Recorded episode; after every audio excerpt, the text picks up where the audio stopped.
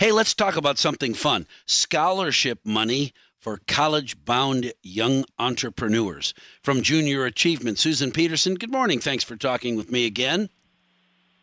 Good morning. This is not a brand new program, is it? Um, no, it's been going for a couple of years now. It's run statewide. It's our Young Entrepreneur um, Award Winner of the Year. Um, it's like a Shark Tank type Yeah. of um, opportunity where students from the ages of 10 to 18, if you've started a business in January 2023 and are operating a business on your own, um, you can apply and win. The first place wins $10,000.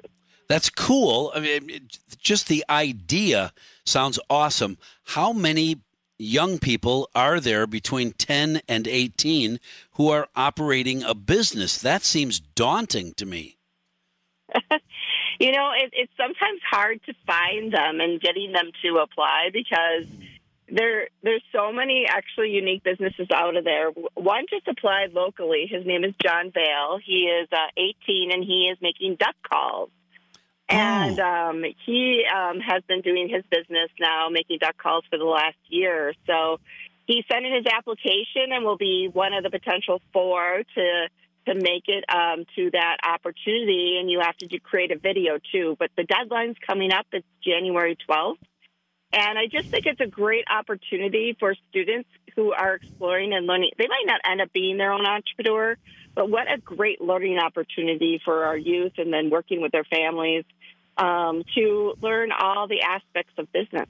So, in some cases, it sounds to me like this young man making uh, duck calls probably started because his dad or his grandpa or somebody uh, taught him how to carve. So he started carving stuff, and then somebody said, "Hey, carve me a duck call." Then somebody else said, "You know, somebody." So this hobby turned into a small business. Now he's an entrepreneur. Is that how most young people get their start? Just doing something for fun, and then figuring out a way to make money doing it. Yeah, I think so. I actually have a board member who started, you know, in high school with his own DJ business. Hmm. And then he also went from door to door or like used to sell candy. you know, it's just Sure. thinking outside of the box and like ways to whatever. And now he has his own, um, it's a chemical business. Um, so it just, I think having that passion for, um, learning all about um, how money moves through your business, how to, you know, make money um, in that young age. But I think what we're seeing is youth, young youth, are really excited to have their own business. But, you know, by the time you graduate, it's the small percentage is so much smaller. Oh yeah. Um, so being able to see this and foster it, and then these scholarships, um, you don't have to necessarily go to a four-year school. You can go to a two-year school or a one-year program, or it might be an apprenticeship. So being able to utilize those funds to to foster maybe what you're doing, or maybe that will grow into another type of um, career. And the more I'm thinking about it, the more I uh, understand. I have, a, I have a good friend who is in the lawn mowing, snow plowing business. He started back in high school with uh, just u- using his dad's snowblower and uh, paying his Yeah. dad rent. And uh, the business grew and grew. Then he bought his own. Then he had a truck. Then and, and now he's in business.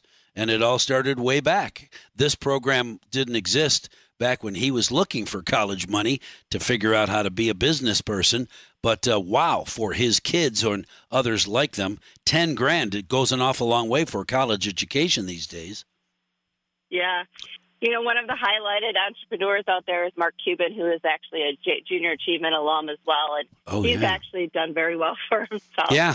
Um, but but just starting out that small, um, we've had some other local people that I've worked with who who um, were JA alums and now are teaching junior achievement. But one of them is a lawn mowing business as well, and and that's snow removal, and now that's full fledged. And he's he's adding employees now and um, um, different Yeah. things like that. That's cool. Um, another one is a ice cream business.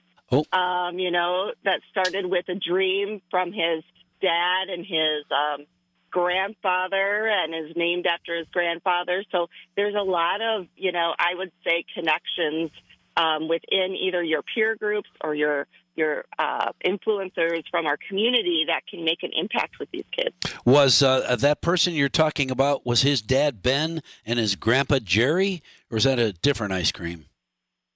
That might yeah, be oh, different. oh, I gotcha. I gotcha. Susan Peterson, anyone that's listening who wants to get into their own ice cream business or would like to know more about the $10,000 scholarship uh, uh, opportunity, they've got to do it quickly. So, where do they go to get the information? So they go to wisconsin.ja.org to get the information. Um, you have to have your submission in by midnight on January 12th. Um, it does include a written submission and also a video. Otherwise, you can call 414 577 3800. You will be judged on March 1st by um, the likes of Craig Culver and the Marcus Group Corporation. So we have some celebrity judges cool. who will be judging these individuals live on um, Fox. All right, give me the uh, website address again. Then I got to yes. go. It is wisconsin.ja.org and that phone number is 414 577 3800. Susan Peterson, thank you so much for talking with me about it. This very important opportunity for young people who are entrepreneurs but need a little more education. Here's a way to pay for it times $10,000. Thank you, Susan. Have a wonderful day.